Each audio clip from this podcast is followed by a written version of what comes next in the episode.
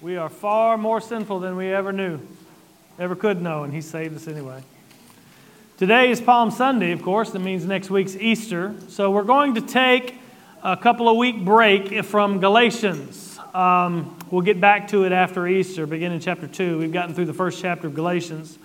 Um, over the first chapter of Galatians, uh, walking in the gospel has been a major theme as Paul is telling the Galatians not to listen to false teachings about the gospel, but to walk in the gospel. Chapter 2 of Galatians is going to see the same thing. Peter and Barnabas are not walking according to the gospel, and Paul rebukes them there. So today, before Easter arrives, I want to go just a little bit deeper into what it means to walk in the gospel. We talked a, a little bit about it last week, but I want to go deeper into that to what, a, what it means to walk in the gospel, what it, what it looks like to have a growing, victorious Christian life. Often we don't understand what that even looks like. And when we listen to a lot of the things that get said about that, we get even more confused. And to show you what walking in the gospel looks like and what this victorious Christian life looks like, uh, I want to do this by sharing kind of a personal story with you and to show you a passage that God used powerfully in my life to illustrate this uh, in my own life. It's Colossians chapter 2, verses 6 through 15. So I was, I was saved in 2003. I was, of course, raised in church and walked an aisle when I was 10 or 11, but God saved me when I was 29 years old in 2003. And when I was saved, I thought for sure I am the holiest person in the room. If everyone would just be like me, we would take the world for Jesus in just a couple weeks and it'd be over with. But of course, you know, that's not true. And as I, as I grew in my Christian walk and grew in my understanding of the scriptures and closer to God, what happened was you see more and more of your own sin, more and more of the sinfulness in your heart, and come to realize I, I didn't even realize how sinful I was. And then over a period of time, there came a time where I hit a wall. So by this time, I was already a pastor at the church I came from previous to this one. And I came to realize, not only in all the other sin and all the other things that were going on in my heart, I came to realize that I didn't love people the way that God commands me to love people. Now, that may not seem like a very big deal to you. A lot of people would say, oh, that's just, everybody's like that. We just can't help it. But it was devastating to me. Jesus had been clear love your neighbor as yourself, love one another as I have loved you. And to fail in that, I mean, it means that I'm not loving God as He commands me to love Him either. Not loving Him with all my heart, mind, soul, and strength. He said in 1 John, How can you love me if you don't love your brother whom you see? Jesus said, These are the two greatest commandments love God with all your heart, mind, soul, and strength, love your neighbor as yourself. And I was doing neither the way that God commanded me to, it hit me really, really hard. I mean, how can I call myself a Christian, much less a pastor, and not love God the way He's called me to love, not love people the way He's called me to love people? But then I went further down the rabbit hole when I started to examine myself. What, what had happened to me? What's caused this? How did I get like this? And as I examined my own heart and my life, I realized I had never loved people like God has commanded me to love. All this time, all this time I spent worshiping and studying God's word and preaching sermons. I was an associate pastor at the time, walking in walking with the Lord, rejoicing and praising and praying and doing all the things. All this time this sin was right there. You're not loving people like I've commanded you to love. You're not loving me like I've commanded you to love. It horrified me. And I was resolved, I'm going to fix this. I'm going to, this stops today. Now, if there's something I need to do, something I need to learn how to do, I just go find a book, you know, it tells me how to do it. And I go study on that thing. I, I, I read what somebody else has done. I, I delve into the Bible and Bible studies about what needs to happen and all that. I figure it out and I do what needs to be done. But everywhere that I turned, every book that I read, every Bible study that I got into, it didn't tell me how to love people from the heart, how to love God from the heart. It told me how to act lovingly, how to do loving things for people, how to act lovingly toward God. But I didn't want to learn how to act lovingly. I wanted a heart that truly loves. I wanted to know how to have victory over this sin in my life. So I studied everything I could find about how to kill this sin, how to, how to change this heart within me. But still, everywhere I turned, I was told if you want to change your heart, if you want to grow in maturity in Christ, you want to grow as a Christian in Christ, you have to try harder. You have to devote yourself more. You have to believe more deeply. You have to surrender yourself more fully to reach this higher spiritual level with God, and then you will have victory. It kind of went like this If you surrender yourself fully, you will have victory in God. You don't have victory right now, so you must not have surrendered yourself fully, so go back and surrender again. And I would go and I would surrender again and again and again. I would commit myself, commit myself again, again, and again. No, no, no, God, really this time I mean it. I'm extra super committing myself now. And this cycle continued until at the end of that, now I felt more like a failure than I did when it started. Not only could I not love people as God commanded me to love, or love God as He commanded me to love Him, but now I couldn't even give myself to God adequately. No matter how hard I tried, I didn't know how to change my heart. So I begged God, please change my heart. Take this off of me. Let me love people the way you love people. Let me love you the way you commanded me to be lo- commanded me to love. Uh, allow me to do this, please. But there was some secret I was missing. There was some knowledge that I didn't have, some technicality that I couldn't find, and God wouldn't show it to me. He wouldn't give me the key, and it broke me. It dropped me into a pit of despair and frustration I, I can't even explain to you. And it was in that place that God brought me to Colossians chapter 2. And it was here that I began to see what walking in the gospel means. I'll tell you what happened at the end, it'll keep you awake to the end of it. Much like Galatians, Colossians is written because another kind of false teaching was entering in the church. We've seen Judaizers in Galatians adding to the gospel. Well, in Colossae, it was some form of Judaizers, but it was also an early form of what's called Gnosticism. Now, I'm not going to go into big detail, I'm going to simplify it I'm going to oversimplify it for you. Basically, Gnosticism was teaching that there's a secret knowledge that was required to reach a higher level with God, a higher life, the, the true victorious life, the true God indeed. It required the secret knowledge that you had to learn. And Colossians was written by Paul to show them that Christ is enough. Paul is writing to grow them to maturity in Jesus Christ. He says in chapter 1, verse 28, Him, meaning Christ, we proclaim, warning everyone and teaching everyone with all wisdom that we may present everyone mature in Christ. That's His aim. He says, For this I toil, to present everyone mature in Christ. This is why I'm toiling. It's why I'm struggling with all this energy that He powerfully works within me. His aim is their maturity in Christ. And then in chapter 2, he begins chapter 2 saying, For I want you to know how great a struggle I have for you. What's He struggling for? For their maturity in Christ. For those for you and for those at Laodicea, and for all who have not seen me face to face, this is what he wants that their hearts may be encouraged, being knit together in love, to reach all the riches of full assurance of understanding and the knowledge of God's mystery, which is Christ he says, In whom are hidden all the treasures of wisdom and knowledge. You see what he's doing? They're saying you need a higher knowledge. No, no. In Christ is hidden all of the, the secrets, the treasures of wisdom and knowledge. And he says, I say this to you in order that no one may delude you with plausible arguments. So you see what he's saying? He wants their hearts to be encouraged. He wants them to be knit together in love. He wants them to reach the full assurance of understanding and knowledge of Christ. And then in verse 6, he begins to tell them what this looks like what moving toward maturity looks like. And it's simply this. In verse 6, he says to walk in Christ. He says, therefore, do you see it? So, I want you to be mature in Christ. I want you to be knit together in love, have full assurance, full understanding, full wisdom in Christ. Therefore, because I want all this, this is what you do.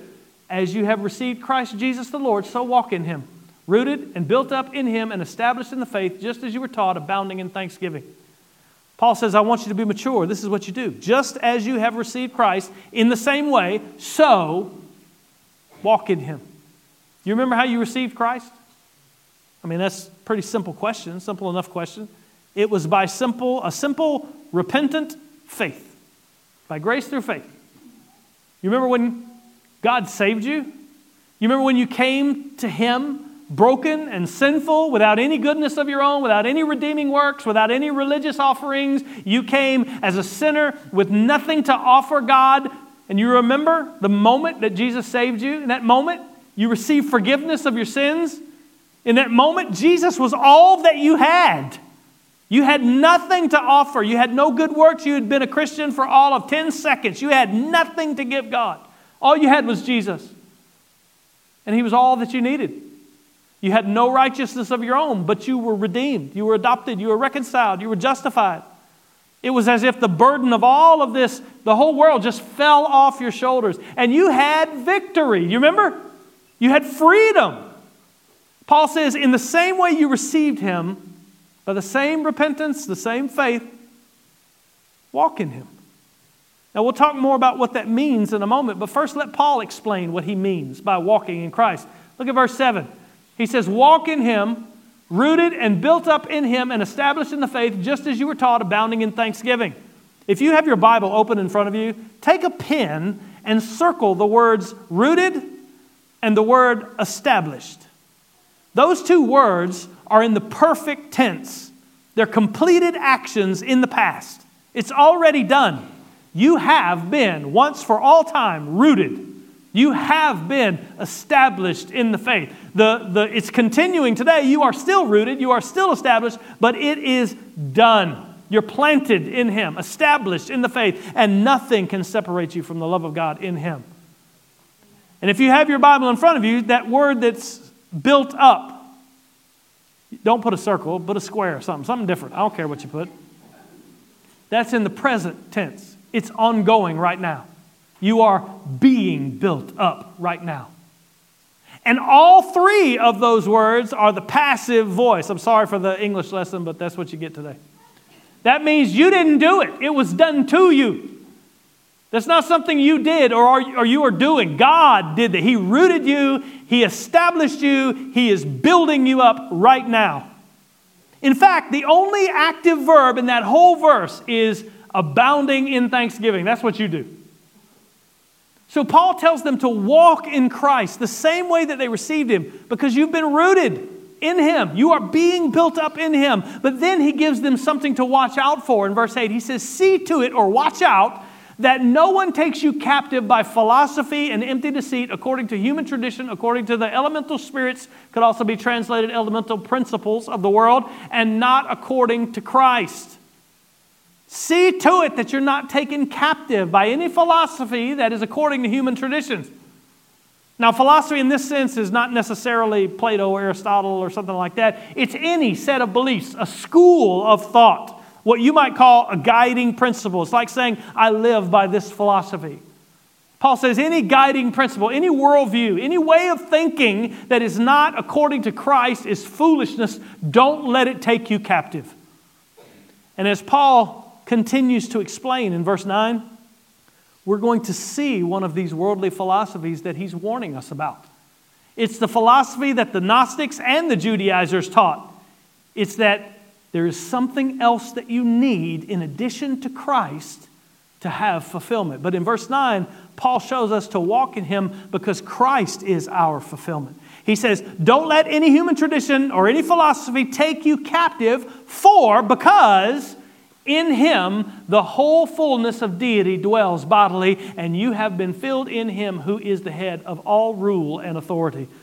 Don't let any teaching take you captive because Christ is the whole fullness of God and you have been filled. Jesus is all that there is of God. I'll take you back to the Trinity at some point, and we'll talk about that again, talking about how each person is the fullness of God. They're all of God. Jesus is all of God in bodily form, all God and man.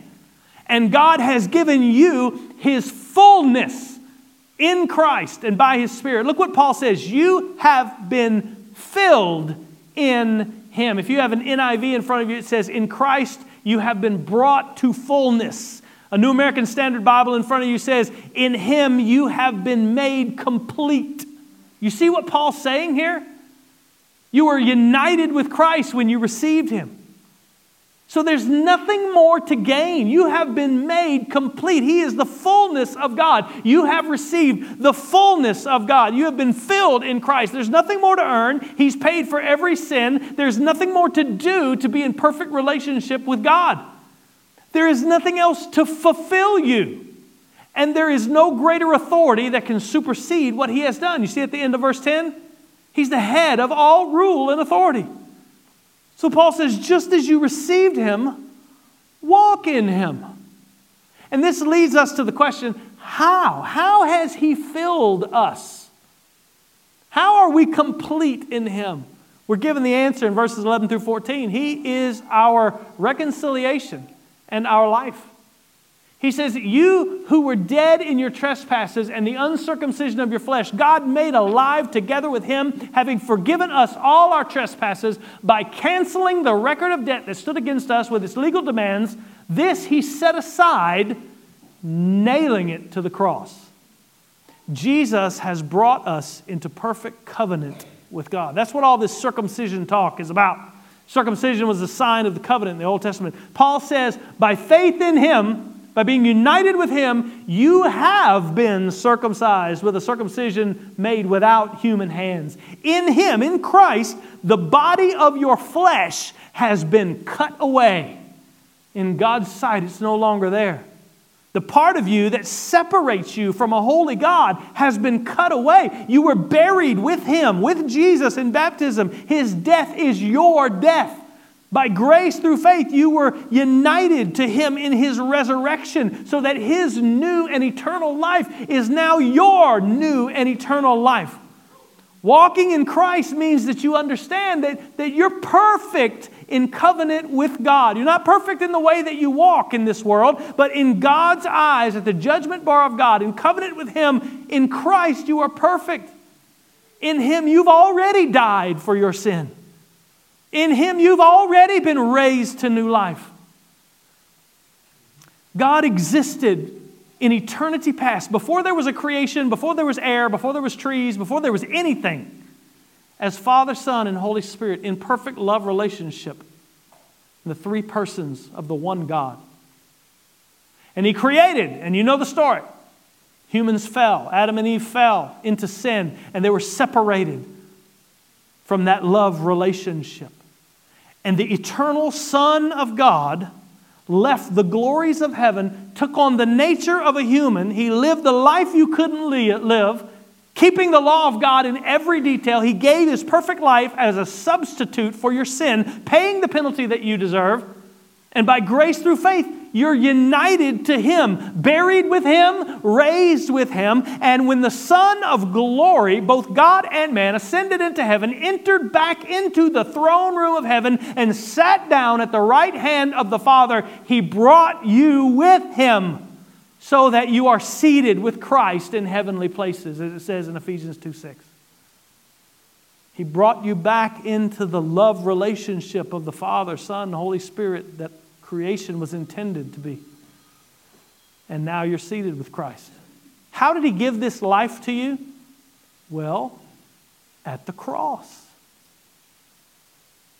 He says, by canceling the record of debt that stood against us with its legal demands, this He set aside, nailing it to the cross. Every time you've ever transgressed God's law, done wrong, sinned against God, every time you failed to do what is right, even sins you didn't realize that you had done, He's forgiven you, it says, all our trespasses. By pouring out His justice on His own Son, He canceled the record of debt that stood against you. You owe a legal demand, you owe justice for every sin, every word, Every thought, every action, every time you failed to act, every time you didn't love God with all your heart, mind, soul, and strength. But He canceled the debt. He canceled the debt by nailing it to the cross. Now, that is either true or it's not true. God is either completely satisfied in Jesus Christ or He is not. And if He is, there's nothing else you can do. There's no hoop that you need to jump through, and if there were, you couldn't jump through it anyway. In Christ, He has forgiven every transgression. That's what it says. Forgiven us all our transgressions, the end of verse 13. Even the sins that you haven't even discovered that you have. He canceled the record of debt. And if that's true, then last verse we'll read, verse 15 Christ is our victory. He disarmed the rulers and authorities and put them to open shame by, look at it, triumphing over them in Him. God the Father disarmed the rulers and authorities and put them to open shame by triumphing over them in Christ. By the cross, he disarmed rulers and authorities, took away the, all the power of the enemy to condemn you.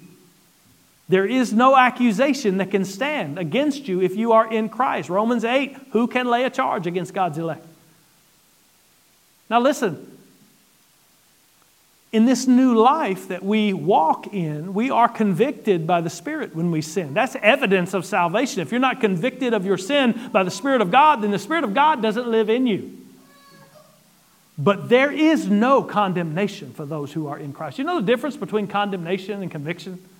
So, real quick, I, I don't want to dwell on this, but you can come talk to me afterward if you don't understand. But conviction is a good father walking into his child's room saying, Son, you made a mistake.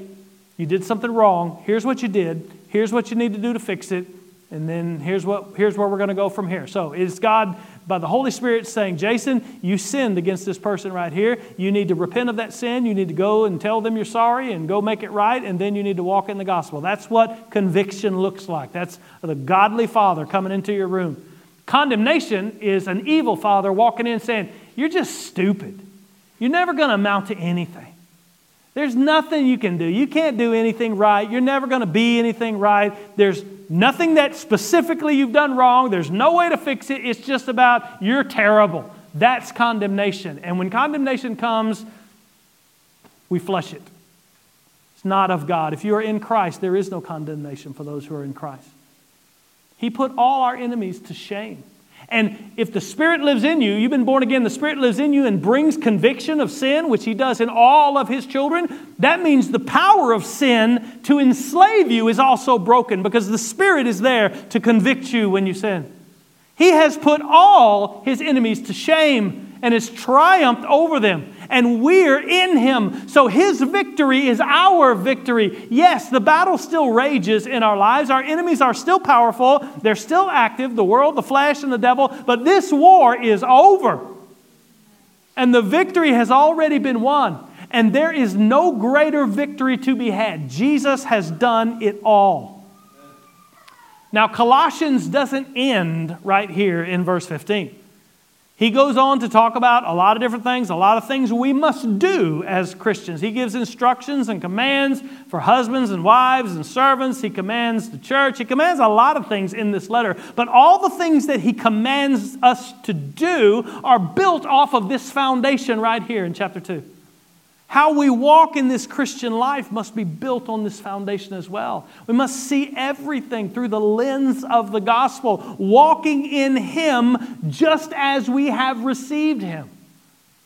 So, putting it all together, what does it mean to walk in Christ? Let me tell you the rest of the story.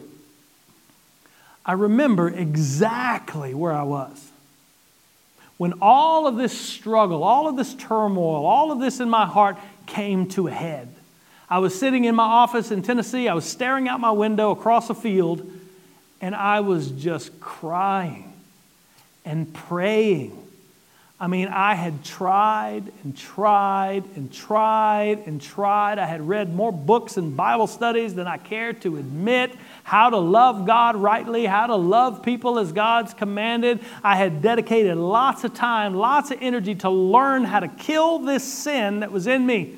But I needed to find the secret to this victorious life, this higher spiritual life with God, where I could finally have victory over this thing in my heart. I had surrendered myself and resurrendered myself again and again and again. I had committed my heart again and again and again, and still it was there. My heart had not changed. I still struggled with this. And now I feel more like a failure than I did when I first started. I was defeated. You can't even do the kindergarten thing. You can't even love God like you're supposed to love God. I was broken. I was beaten. I was missing something, but nobody could tell me what it was. I remember staring out that window and through the tears and, and just telling God, I remember just giving up and I, I, to the point where I'm going to go find another job. I remember saying, This is just hopeless. I cannot change my heart. I can't be who you called me to be, not even in this little, supposedly little thing, to love you. I can't even do that as you've commanded. I remember begging him, Why are you hiding the solution from me? Why are you keeping the secret to this victorious life from me? I look around and everybody else is happy. Everybody else is going to. Why are you doing this to me? Why don't you just tell me what I have to do? Just remove this and, and just make me love people like you love people, like you're calling me to love people. But still, I heard no answer from God. That morning, in my, in my reading, in my devotion time, I had read this passage from Colossians chapter 2. So, in that moment, when I'm crying out to God and I'm getting nothing, and I'm sitting there through tears looking out this window, I just gave up. And in desperation, when, I mean, pretty much all hope was lost and God seemed silent, I remember just sitting back in my chair and saying out loud, Well, I guess all I have is the gospel then.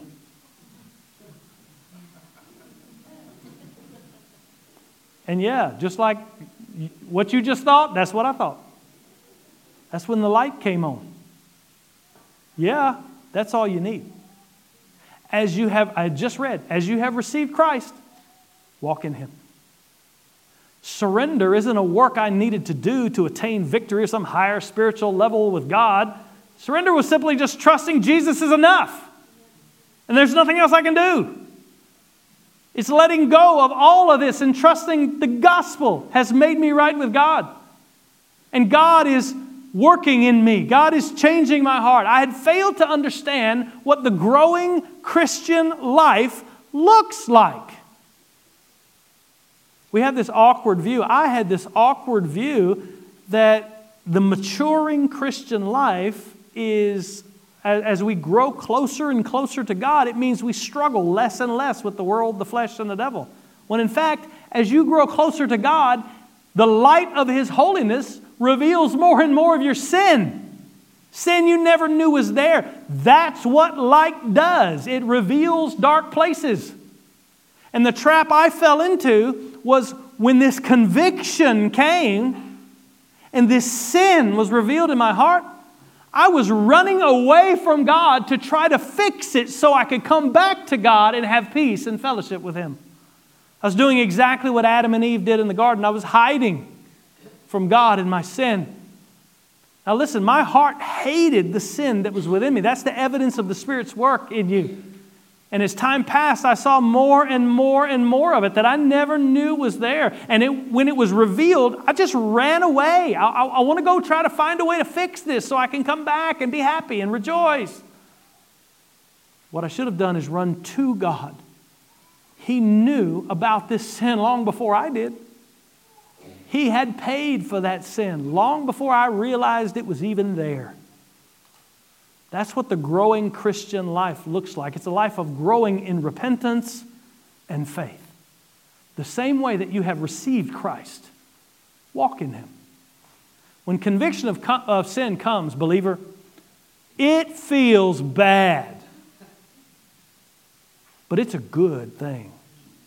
It's evidence of salvation within you. It's the Spirit's work in you, in every one of His children. And you need to know right now that you're far worse sinner than you think you are.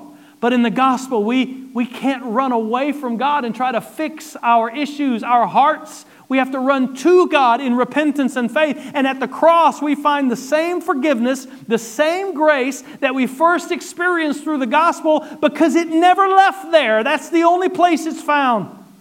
Jesus is enough. In Him you are filled. In Him you are reconciled. In Him you have life. In Him the debt has been canceled. In Him you have victory. Now, fast forward, I don't know, maybe a year and a half or so. This person at the church that I didn't really know well at all. wasn't friends with them. Just hey, how you doing? That's about as much as I knew. They came to me with a problem. A tragedy had happened in their life, and I was going to counsel them through it. I was what I was supposed to do. And as all that was going on, their pain and their burden, it just filled my thoughts. It filled my heart. It filled my, uh, it filled my dreams. I dreamed about it at night. I mean, it was just oppressive. It was all over me. I took it home. I couldn't get it off me. It was like their tragedy had devastated me. It was overwhelming. I was carrying this burden. I was struggling with it all big time. And, and I, I felt kind of, I wasn't the same way, but I kind of said the same things as I had said before. God, why are you doing this to me? Take this off me. God, why, why is this happening? Why am I so wrapped up in all of this stuff? Why is it affecting my heart like this? And God brought my mind back to that window window and said, This is what you asked for. You want to love people like I called you to love, like I love people? Good luck. Here you go. Now, I'm not saying I still struggle with loving people as they're called, as we called to be loved. As loving God, as he, I mean, I'm not a master of it. I hadn't found the secret that makes it all go away. We still struggle with all, all of these things. But what, it, what I was shown that day, I believe, through that text and through the subsequent year later, what happened is the gospel is enough. And I was assured in that moment, I finally understood he who began a good work in you will carry it on to completion until the day of Jesus Christ. I can't change my heart, and neither can you. But God is working in us and through us if you have been born again, and the gospel is all that we need. As you have received Christ, in the same way you received Christ, so walk in him. Just as you've received him, walk in him. Trust in Jesus whether you are a believer or not today. If you're not a believer, trust in Jesus and be saved. Receive Christ. We're not talking about change your belief system. Well, well, I guess we are, but we're not talking about accepting a belief system or a doctrine or historical facts. We're talking about receiving a person. To those who received him, to them he gave the authority to become children of God. We're talking about receiving Jesus Christ, and your sin will be nailed to the cross. Believer, every day we get up and we trust in Jesus. We trust in the only gospel that we have, for in it we're right with God. And there's nothing else we can add, nothing we can take away. As we received Him, we have to walk in Him. Trust in Jesus today, and He will save you. And you will grow to see more and more of your sin as the day goes by. But no longer do you have to run away from God to try to fix things yourself that you can't fix anyway you run to God in repentance and faith, and the Holy Spirit of God will produce fruit as you walk in this way. Trust in Jesus today. Father, we do love you. We thank you for your word. God, I thank you for the gospel. I thank you for thank you for your spirit. Father, I pray that you would be with us today as believers in Christ, that we would that we would see everything through the lens of the gospel, through the lens of Jesus. God, when we fail, when we succeed, doesn't matter. We are in Christ. God, continue to convict us of our sin as you do in every single one of your children. God, we thank you for that. It is such a grace, such a blessing. Continue to mold us and make us to who you'd have us to be. Continue to show us our inadequacies so we more and more depend on you as we grow in Christ. Help us to see that growing to maturity and victory means we're more dependent than we were before. God, help us just to lean upon you and find our peace in you. And if there's anyone here that does not know you, God, I pray that you would call upon their heart today, that they would receive you today, that you would draw them to yourself today, and that they would receive the forgiveness of their sin, that they would be adopted into your kingdom, into your family, into this love relationship that you have shared for all eternity. God, I pray that you would bring salvation to hearts today and that we would walk in you. Lord, we thank you and love you in Jesus' name. Amen. As always, I'm going to stand right down here. I would love if you'd come. If you'd come, I'd love to pray with you. Will you stand with me?